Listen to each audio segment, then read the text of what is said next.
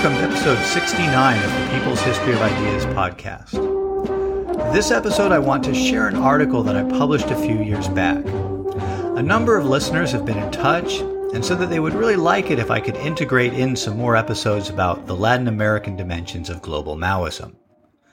While I'm still trying to figure out how to do that in an ongoing way that wouldn't slow down our progress through the Chinese Revolution too much, I thought that in the meantime, I would share this article, which I've been meaning to share anyways. It's been about a year since I shared one of my articles on the podcast, so I guess it's about time. The article is titled Secret Agent for International Maoism Jose Venturelli, Chinese Informal Diplomacy, and Latin American Maoism and was published in the academic journal Radical Americas. Naturally, because this is an academic article, this episode will be a bit more academic in tone and content than I try for in a normal podcast episode. Also, the actual article has citations and is on the website, peopleshistoryofideas.com, and also on whatever website University College London Press, the publisher of Radical Americas, is using these days to host old issues of Radical Americas. And there's some discussion of sources and other issues in those endnotes. So if you want to go a little deeper into the episode or check up on where I'm getting my information, go on over to peopleshistoryofideas.com and have a look. All right, the article starts with a short abstract, which I think will probably be helpful for uh, you listeners as well. The Chilean artist Jose Venturelli was a supporter of Maoist China. This article, a brief political biography of Venturelli, shows how he acted on behalf of the People's Republic of China's informal diplomacy among Latin Americans and worked to promote Maoist politics among Latin American revolutionaries. The article also advances the hypothesis that Venturelli represents an archetype of the sort of international actor who was key to the globalization of revolutionary politics during the long 1960s. Okay, I'm uh, going to read off the subheadings uh, which divide this um, article just because that will help uh, guide your listening. So, this is the introduction. When Salvador Allende first met the Chilean artist Jose Venturelli in 1954, they were both in Beijing.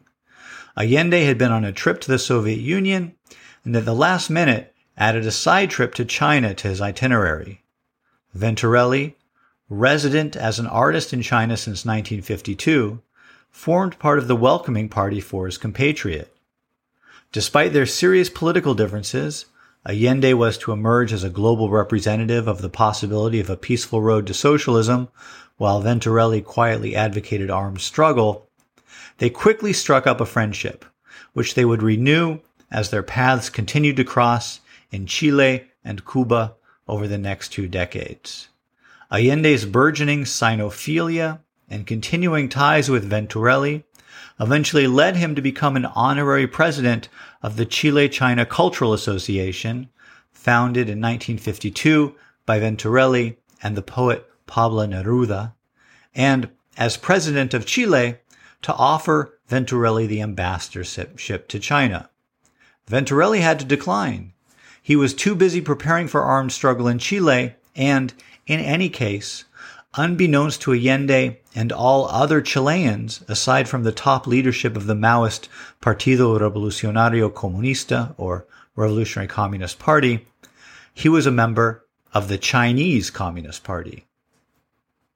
Jose Venturelli, as an acclaimed artist, international promoter of Maoism, and advocate of armed revolution in Chile, is both a fascinating figure in his own right and illustrative of a type of person who played a key role in globalizing revolutionary ideologies during the 1950s, 60s, and 70s.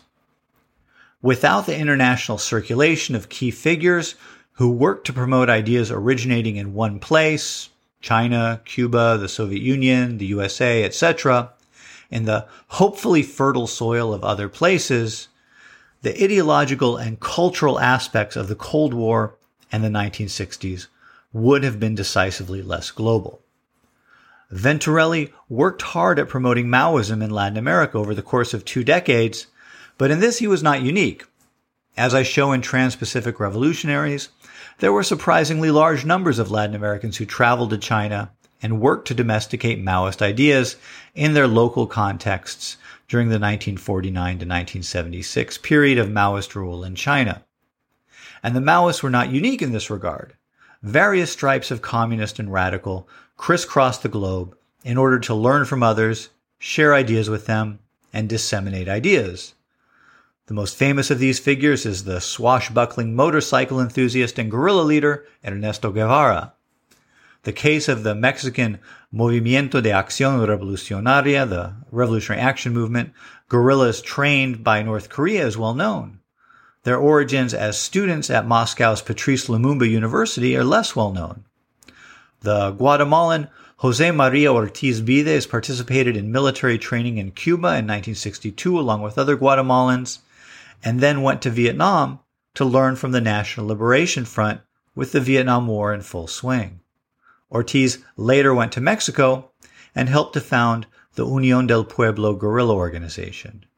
This list could go on much longer, but suffice it to say that the globe-trotting revolutionary leader was an important category of person in the formation of Latin America's New Left, and certainly for the armed wing of the New Left. Venturelli was in this respect representative of a type. But Venturelli was also unique. He was principally known as an artist, and his works achieved international recognition, especially in Latin America and the Socialist Bloc. Despite the embrace of his work by the Socialist Bloc, he was a vocal critic of socialist realism. He mixed easily with many different classes of people, as artists often must in order to support their work. Venturelli's engagement with the People's Republic of China was sustained from his first visit in 1952 until his death in Beijing in 1988. During this time, his political commitments led him to secretly join the Chinese Communist Party and to work to promote Maoist ideas within the milieus of the revolutionary left. Venturelli's work to advance China's cause internationally brought him into a close political relationship with Zhou Enlai, and led to his expulsion from Cuba and denunciation by Castro during the Sino-Soviet split. His international reputation was great enough, however, that Castro later recanted his stinging denunciation of Venturelli. Despite enjoying ties of friendship with Allende, Venturelli played an important background role in the development of the Maoist trend in Chile and in preparations for popular armed struggle in the event of a coup against Allende's government preparations which bore no fruit when the time came.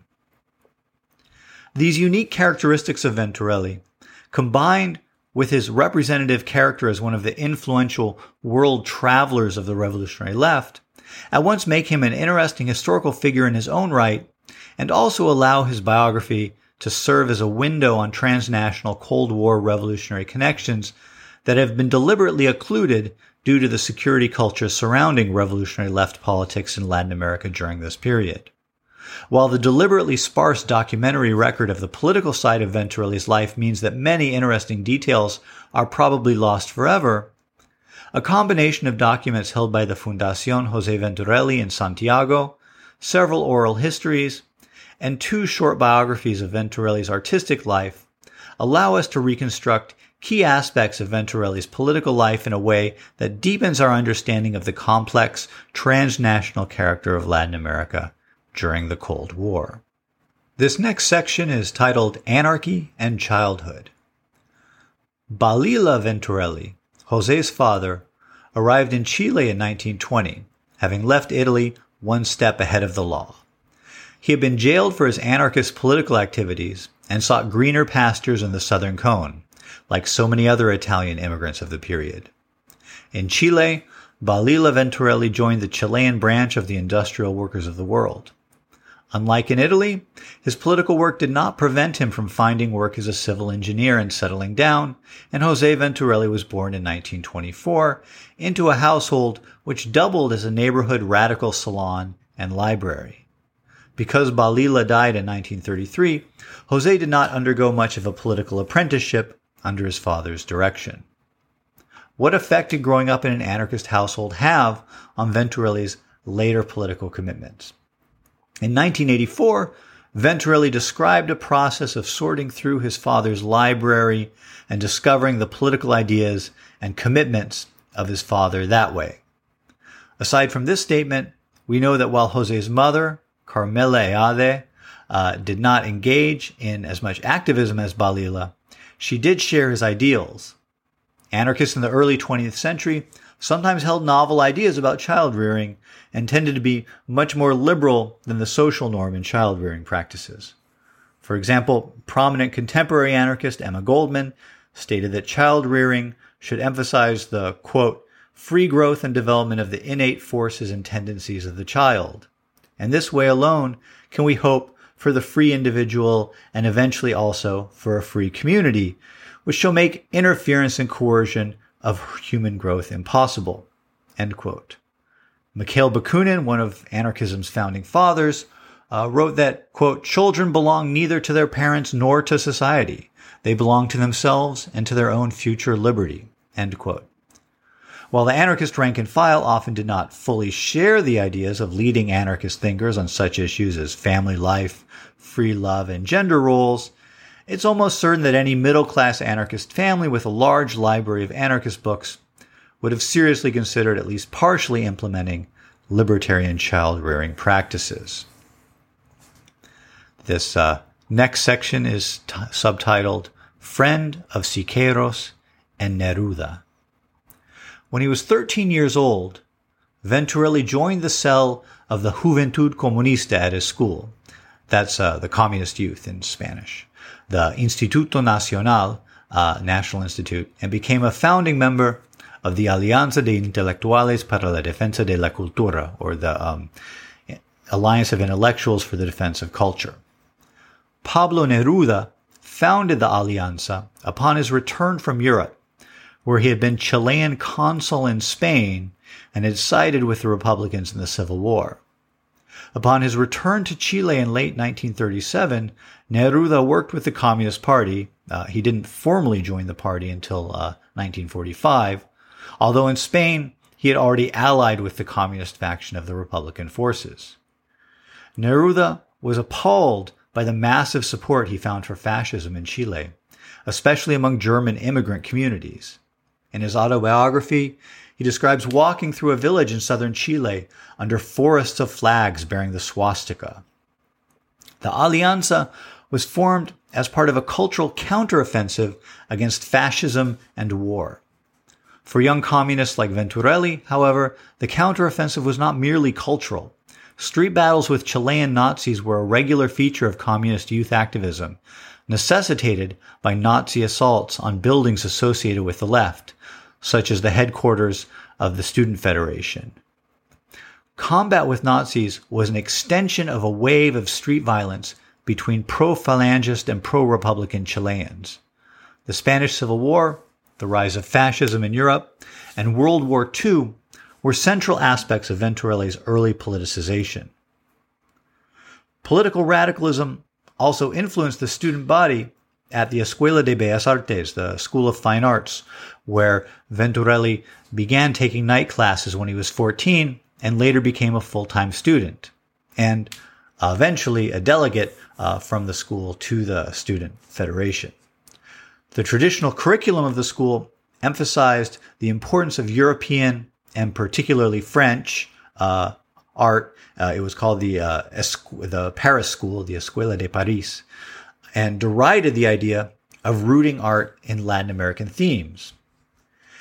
Influenced by the radicalized political climate and Mexican muralism, the student body divided between defenders of the traditional curriculum and those inspired by muralism who wanted art to be both politically engaged and rooted in domestic themes and aesthetics. Venturelli's study of muralism advanced greatly during his nearly year long apprenticeship with David Alfaro Siqueiros, the Mexican muralist, and the southern Chilean city of Chillán. In 1939, Chillán had suffered a major earthquake, and as part of the relief effort, Mexico funded the rebuilding of a school. Siqueiros had been jailed in Mexico for his participation in the assassination of the exiled Leon Trotsky in 1940. Neruda, in his capacity as consul general in Mexico City, arranged for Siqueiros to be given a visa and released from prison in order to paint a mural at the rebuilt school. Venturelli was one of two assistants for Siqueiros, the other being the Colombian Alipio Jaramillo, during the project. The experience of working closely with Siqueiros, who was a communist and veteran of the Spanish Civil War, elevated the status of the 17 year old Venturelli, both as an artist and as an emerging member of a global network of intellectuals aligned with international communism. During the years between 1942, when the mural in Chillán was finished, and 1950, Venturelli's reputation as an artist grew, with international exhibitions in various Latin American countries. His best known works from this period are his illustrations for the 1946 edition of Pablo Neruda's Alturas de Machu Picchu section of his Canto General epic. That's the, the heights of uh, Machu Picchu section of the Canto General. Having established his reputation in Latin America at the end of 1950, Venturelli traveled to Paris where he hoped to arrange an exhibition of his work with the aid of Neruda, who had established himself there in exile after González Videla uh, the president of Chile, uh, banned the Communist Party. Venturelli's hopes were disappointed, however. Fearing expulsion at any moment, Neruda left France not long after Venturelli's arrival, leaving Venturelli as the caretaker for his house. Although Venturelli's hopes for furthering his artistic career in Europe were frustrated, the moment was propitious for his further involvement in the cause of international communism. In the summer of 1951, Venturelli was invited to join the Chilean delegation to the World Youth Festival in East Berlin. The World Youth Festivals, held every few years beginning in 1947, began as a celebration of internationalist unity among communists and fellow travelers, mainly youth, from around the world. Especially in the aftermath of the World War, the festivals had the character of celebrating the massive expansion of the socialist world, from uh, just the Soviet Union and Mongolia before World War II to uh, then encompassing a large portion of the Earth's surface after World War II. And the festivals were infused with a tremendous optimism about defeating imperialism and attaining a communist future. The presence of artists and intellectuals aligned with the socialist bloc was a major feature of these festivals. Notable guests at the Berlin Festival included Neruda, Jorge Amado, Nicolás Guillén, Luis Cardoza y Aragon, Carlos Luis Fallas, Paul Robeson, Bertolt Brecht, John Heartfield, Candido Portinari, and Nazim Hikmet. Neruda was personally acquainted with many leading artistic and political figures, and Venturelli remembered Neruda as being generous in introducing him around and sharing personal connections. Uh, here's a quote uh, that's come down to us from Venturelli. Uh, Neruda was in contact with the great intellectuals, and he was very generous with his person, his time, and also his friends. He didn't keep friendship secret like his own personal property. Uh, this next section is uh, sub is titled "A Maoist Peace Activist?" Question mark. The Youth Festival in Berlin was followed up by a meeting of the World Peace Council in Vienna in November 1951. Many of the prominent intellectuals who had attended the festival were invited to Vienna, including Venturelli. The conference in Vienna and the activities of the World Peace Council more generally were part of the peace offensive of the socialist bloc. The peace offensive was a strategic initiative initiated by the Cominform in 1949 in order to build global political resistance to U.S. aggression against the socialist countries during the early years of the Cold War. It was conceived in the following terms. Uh, this is a quote. There are now large scale, powerful peace campaigns in capitalist countries. Those participating in these campaigns represent all kinds of people, including petty bourgeoisie and even capitalist elements. Although such campaigns are not socialistic in nature, they are against imperialism, the deadly enemy of the working class. The development of such campaigns is undoubtedly helpful to the liberation of the working class. Therefore, the Communist Party must participate in and lead such peace campaigns. End quote. For the Soviet Union, this effort was meant to slow down the development of the U.S. atomic program and gain time to build up its own nuclear program. For the People's Republic of China, the peace slogan also implied acknowledgement of the Chinese Communist Party as the legitimate government of China by the capitalist countries, because the contention by the United States that the Taiwan based Republic of China was the legitimate government of all of China implicitly carried a threat of war. In Vienna, delegates from the Chinese People's Committee for Defending World Peace extended an invitation to Venturelli to visit China and participate in the preparations for the upcoming Asia Pacific Peace Festival to be held in Beijing in October 1952. Venturelli arrived in China in March and something clicked. In fact, it was a confluence of factors, artistic, political, and personal. Artistically, Venturelli was aesthetically drawn to traditional Chinese art forms, but he was also attracted to the artistic freedom that he found in China. During the months that Venturelli spent in the Soviet Union before coming to China, and during a second visit in 1954, he was disappointed by the stagnant art scene that he found. He met with talented painters, uh, refugees, and Soviet citizens alike, who either could not produce art because it did not fit within the confines of acceptable socialist realist doctrine, or produce socialist realist art in order to survive instead of pursuing their artistic visions. When one thinks of Chinese art, during the Maoist period of 1949 to 76, artistic freedom is not usually the first thing that comes to mind. Yet, while art was heavily politicized and individual artistic freedom was certainly restricted, traditional Chinese art forms were not entirely suppressed, except during the anti-rightist campaign of 1957 to 58 and a part of the 1966 to 76 Cultural Revolution. Indeed, one line of thought in the Communist Party sought to identify the communist state with China's rich cultural history and consequently supported traditional art forms. Venturelli was given a studio and resources to pursue the study of Chinese art, and he experienced a form of artistic freedom that foreign communists in the Soviet Union would have been envious of. China appealed to Venturelli politically for the same reason that many Marxists and revolutionary nationalists from third world countries were initially drawn to China.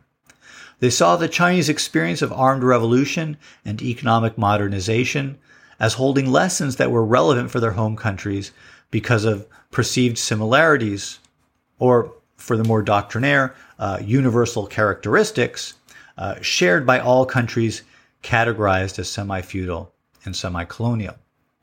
Additionally, arriving in China in the early 1950s, it would have been hard for a communist to be unaffected by the enthusiasm and mass action that surrounded the early years after the revolutionary triumph of 1949. Finally, on a personal level, China was very good for Venturelli's health. He suffered from chronic lung disease, and the acupuncture treatments that he received in China worked wonders for him, leading him to prefer Chinese medicine to Western medicine for the rest of his life. Whatever the relative weight of the artistic, political, and personal factors that led Venturelli to become an instant Sinophile, he accepted a position as permanent guest of the Peace Committee and in 1954 was given a professorship in fine arts at Beijing University. In his capacity as an activist for the World Peace Council in Beijing, Venturelli often played the role of unofficial Chinese diplomat to visiting Latin Americans. It was in this capacity that he met Salvador Allende in 1954. Venturelli returned to Latin America at the end of 1952, returning to China in early 1953, and again in 1956, uh, returning to China that same year. During both of these trips to Latin America, Venturelli was occupied with major tasks on behalf of China's informal diplomacy. In 1952, he founded the Chile China Cultural Association, the first of a number of friendship societies that China helped Latin American Sinophiles and Maoists to form in order to advance the aims of Chinese informal diplomacy and, in some cases, propagation of Maoist doctrine. During the 1956 trip, Venturelli gave a series of talks, a series of three talks on Chinese art and the Chinese Revolution at the, at the Casa Nacional de Teatro and the Mutualidad de Egresados de Bellas Artes in Buenos Aires. Thus, uh, the National uh, House of Theater and the um, Club of uh, people who've graduated from the School of Fine Arts in Buenos Aires.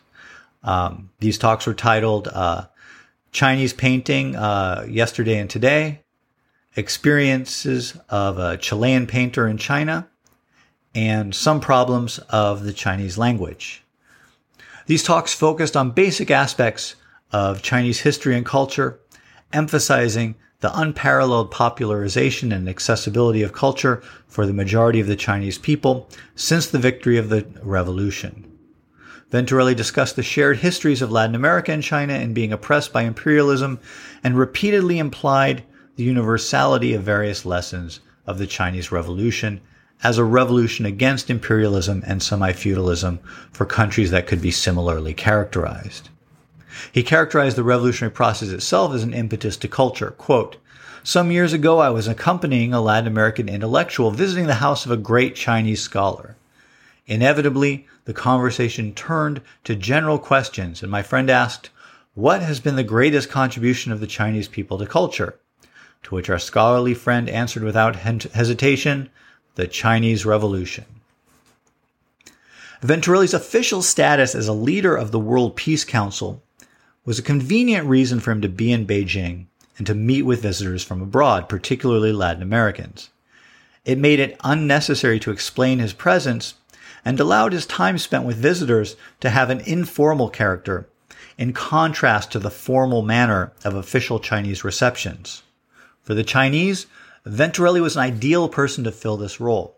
A gregarious intellectual with wide ranging interests who had already established his own reputation and enjoyed his own broad set of contacts among progressive intellectuals in Europe and Latin America. Compared to his diplomatic duties and artistic production, the tasks that he actually performed for the Peace Council were not particularly time consuming. This was similarly the case for other uh, permanent guests of the Peace Council, um, including Rewi Alley from New Zealand, Ahmed Khair from Sudan, and Saionji Kinkazu from Japan. While he was formally a peace activist, Venturelli is really most accurately conceived of as a part of China's informal diplomacy apparatus. This next section is titled Cuban Interlude. After the triumph of the Cuban Revolution at the beginning of 1959, Venturelli lost little time in arriving in Havana with his family. The Cuban government put him on salary, and he began working at a prodigious pace, creating three major murals in Havana during the early 1960s and many smaller works. Despite a very active commitment to art at this time, Venturelli continued his early political activities as well, publicly functioning as an artist and peace activist but advancing China's efforts at informal diplomacy. His household functioned as a salon for Latin American intellectuals and even members of Cuba's government who supported the policy of spreading armed struggle throughout Latin America. And Ernesto Guevara was a frequent guest in the Venturelli home. From the standpoint of Venturelli's political commitments, his time in Havana was a natural extension of the role that he had been playing in Beijing during the 1950s. Uh, this does not mean that his enthusiasm for the Cuban Revolution in the early 1960s was cynical. Rather, his enthusiasm was similar to that of the Chinese Communist Party in general. The party warmly welcomed the triumph of an armed anti-imperialist revolution. The victory of the Cuban Revolution seemed to bear out Chinese theses about the validity of armed struggle as a path for revolution in Asia, Africa, and Latin America, and was utilized as an ideological cudgel against the Soviet Union's advocacy of the peaceful transition to socialism in the escalating polemics surrounding the Sino-Soviet split, which began in 1956 and led to a full rupture in the alliance in 1964.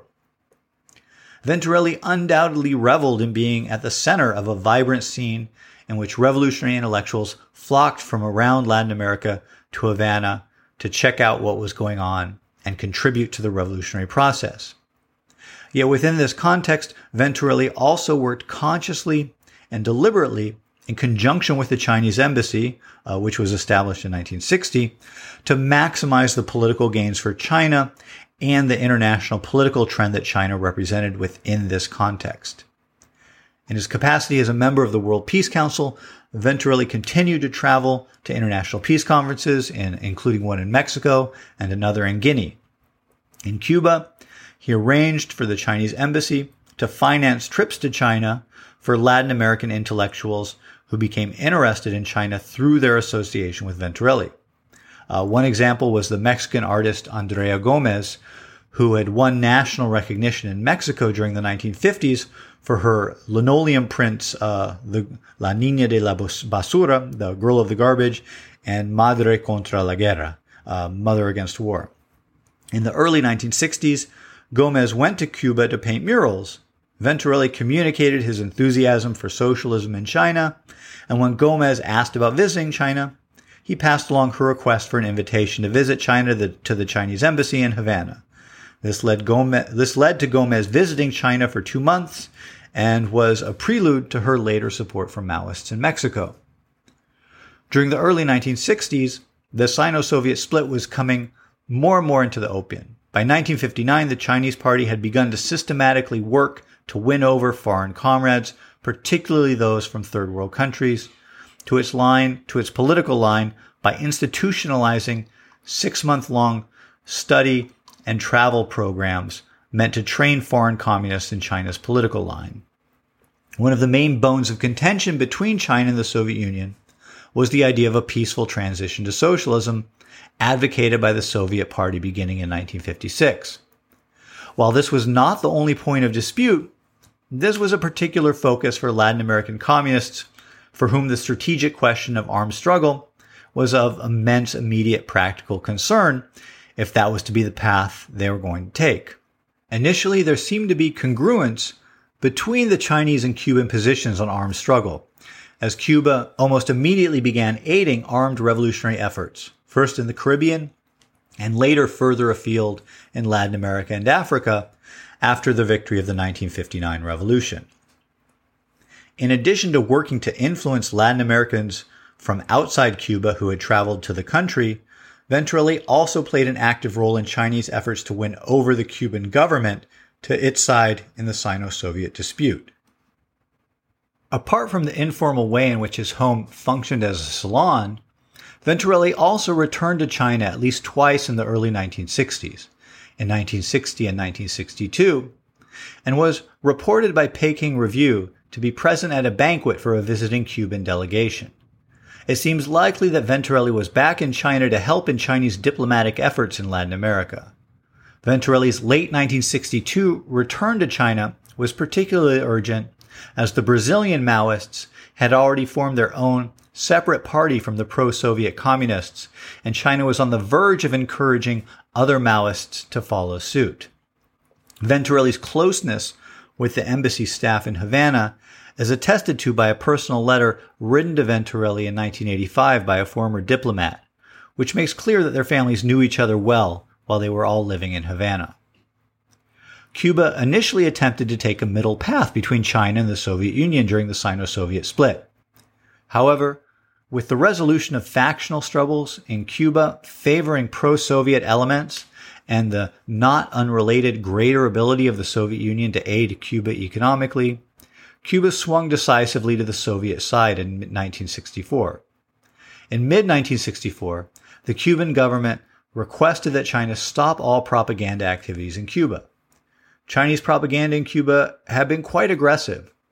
In addition to Jose Venturelli's efforts, the Chinese embassy often sent propaganda materials directly to the homes of Cuban government cadres and officers in the armed forces. China refused to stop its propaganda, and Cuban polemics against China sharpened in tone, culminating in a speech on March 13, 1966, in which Castro denounced the Chinese Communist Party, accusing Mao Zedong of senility. During this process, in 1965, Venturelli was asked to leave Cuba. All right, this next section is titled Chilean Revolutionary. Venturelli learned of his expulsion from the Chilean Communist Party in November 1964 by reading about it in the newspaper El Siglo while he was in Havana. Between his 1965 expulsion from Havana and the 1973 coup in Chile, Venturelli split his time between China and Chile, dedicating himself to his art and to the promotion of Maoist politics in Chile. By November 1965, Venturelli was back in China and was present in Shanghai for a series of events marking the 80th birthday of American communist Anna Louise Strong. At one of these events, Mao Zedong and his wife, Jiang Qing, presided over a dinner where Mao discussed the importance of Yao Wenyuan's recently published criticism of the play Hai Rui Dismissed from Office, which was the opening salvo of the Great Proletarian Cultural Revolution. A central theme of Mao's informal talk with the foreign friends of China who made up most of the audience present at this birthday dinner was the importance of China taking up the mantle of global leadership in the international communist movement and how the factional disputes between pro-Chinese and pro-Soviet factions within the world's communist parties had not gone favorably for the Chinese. In 1965, Venturelli had moved back to Beijing with his wife, Delia, and his 14 year old daughter, Paz. It seems that at least initially, the assumption was that Venturelli would return to his former tasks as an informal diplomat and art professor. His daughter was enrolled in school and uh, became a Red Guard with the launch of the Cultural Revolution, and he had begun functioning as an art professor again. Yet, in 1966, plans changed again. Perhaps it was due to the chaos of the Cultural Revolution. Peking University was an early center of student activism, and the operation of the university was disrupted in 1966. Or perhaps a decision was made that Venturelli should return to Chile to help the nascent Chilean Maoist Party, the uh, Revolutionary Communist Party. Whatever the reason, the Venturelli family returned to Chile in 1966, and Venturelli became involved in Chilean revolutionary politics on a day to day basis for the first time since 1951. The Chilean Maoists had begun to operate informally as a faction within the Communist Party during the early 1960s. In most cities, a small nucleus of communist cadres favored the Chinese positions, and many of these cadres were able to make contact with each other. In 1964, these Maoists were expelled from the party, and most of them came together to form the Grupo Espartaco, or a Spartacus group, which went on to constitute itself as the Partido Comunista Revolucionario in 1966 made up almost entirely of urban communist activists and intellectuals who sympathized with Chinese positions, but who commanded no significant mass base in their own right, the PCR struggled to establish areas of work in the poblaciones callampas, the shanty towns of Santiago, and in the countryside, to which it gave great weight in line with Maoist doctrine promoting a rural-based revolution in third world countries. Among the radical groups advocating armed struggle, it was overshadowed by the Guevarist uh, movement of the revolutionary left, Movimiento de Izquierda Revolucionaria, or MIR. Uh, before the election of Salvador Allende in 1970, the PCR's strategy for revolution had been fairly conventional for Maoist parties in third world countries. Prepare to launch armed struggle in the countryside with the orientation of waging a protracted people's war to surround the cities. The election of Allende complicated matters. Allende was indisputably a president of the left and had the support of the workers and peasants who the PCR saw as a base for revolution. The leading intellectuals of the PCR had long-standing comradely relations with Allende. Yet, one of the fundamental principles to which the PCR adhered was that a peaceful transition to socialism would be impossible. It is a testament to Allende's patience and character as a unifying figure on the Chilean left that he maintained comradely ties with the PCR despite constant, often shrill denunciations of his peaceful road in the PCR's press. The adjustment that the PCR made in its revolutionary strategy was to declare that a counter-revolutionary coup was inevitable, and therefore it agitated for Allende to arm the masses who supported him. As Allende did not do this, the PCR also went ahead and tried to organize its own forces and what small mass base it worked with to arm themselves to defend the regime in the event of a coup. Despite these preparations, armed resistance did not materialize on any significant scale when the time came. So, what was Venturelli's involvement in all this? Apparently, he was a central player, but also prone to major absences from the scene. He had been in Cuba during the formative struggles that gave rise to Chilean Maoism, but on arrival in Chile, he was made part of the leading secretariat of the PCR. In that capacity, he played an active role in propagating the PCR's line and in preparations for armed struggle in Chile, as well as efforts to extend aid to armed groups in other Latin American countries. Because of the nature of this sort of activity, it is hard to elaborate on day to day details of the work. Still, we have reliable testimony that Venturelli was an active participant. Certainly, his artistic productivity, always prodigious, fell off during this time due to his political commitments, which must have been more hands on and practical than the sort of informal diplomatic tasks he had been used to in China and Cuba. Despite his role on the PCR secretariat, he was also prone to absences that would not have been tolerated from most other militants. He was an artist after all, and he had exhibitions in Mexico, China, and Oceania in 1970, 72, and 1973. He also spent time in China in 1971. Uh, it seems highly coincidental that he began traveling back to China regularly in 1970, the year that Allende was elected and Chile gave diplomatic re- recognition to China. Jorge Palacios, a leading member of the PCR, claims that Venturelli was a member of the Chinese Communist Party as well as a member of the PCR, a secret known only to the highest leadership of the PCR. Palacios feels that Venturelli's loyalty to the, to the Chinese Party was greater than to the PCR, although there was no conflict between the two until 1973.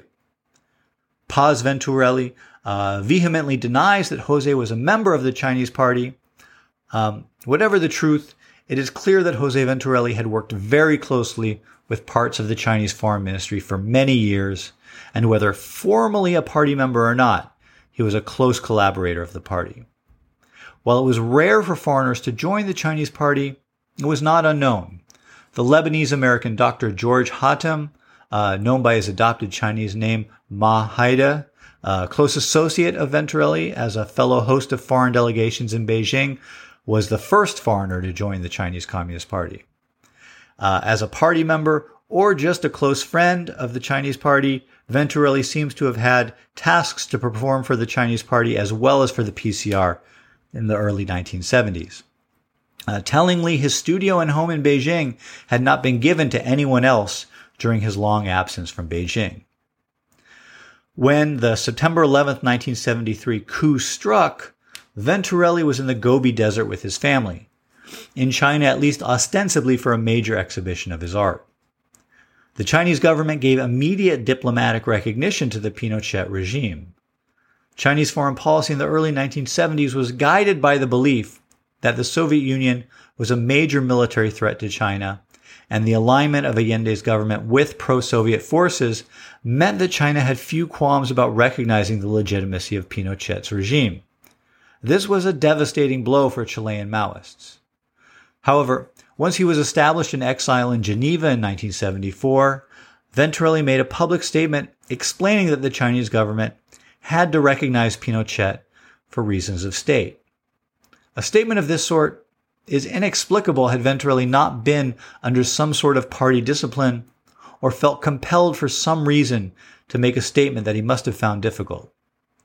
A delegation from the PCR, which did not include Venturelli, held a bitter meeting with representatives of the Chinese Communist Party in Beijing in 1975, and in 1977 released a public letter denouncing the Chinese government for recognizing Pinochet. Venturelli returned to China briefly in 1975 for medical treatment to find that his home and studio had been ransacked by Red Guards. When Venturelli returned to Geneva, he rededicated himself to his art full time. He maintained a correspondence with political friends around the world, many of whom he had met in China, and was regularly invited to the Chinese embassy in Switzerland for major anniversaries, but one gets the impression that politically he was exhausted.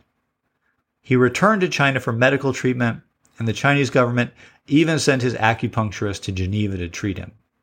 His commitment to China remained until the end when he died in Beijing undergoing medical treatment for his lung condition in 1988. And this concluding section of the article is subtitled, is subheaded, The Centrality of the Global Revolutionary in the 20th Century Latin American Left.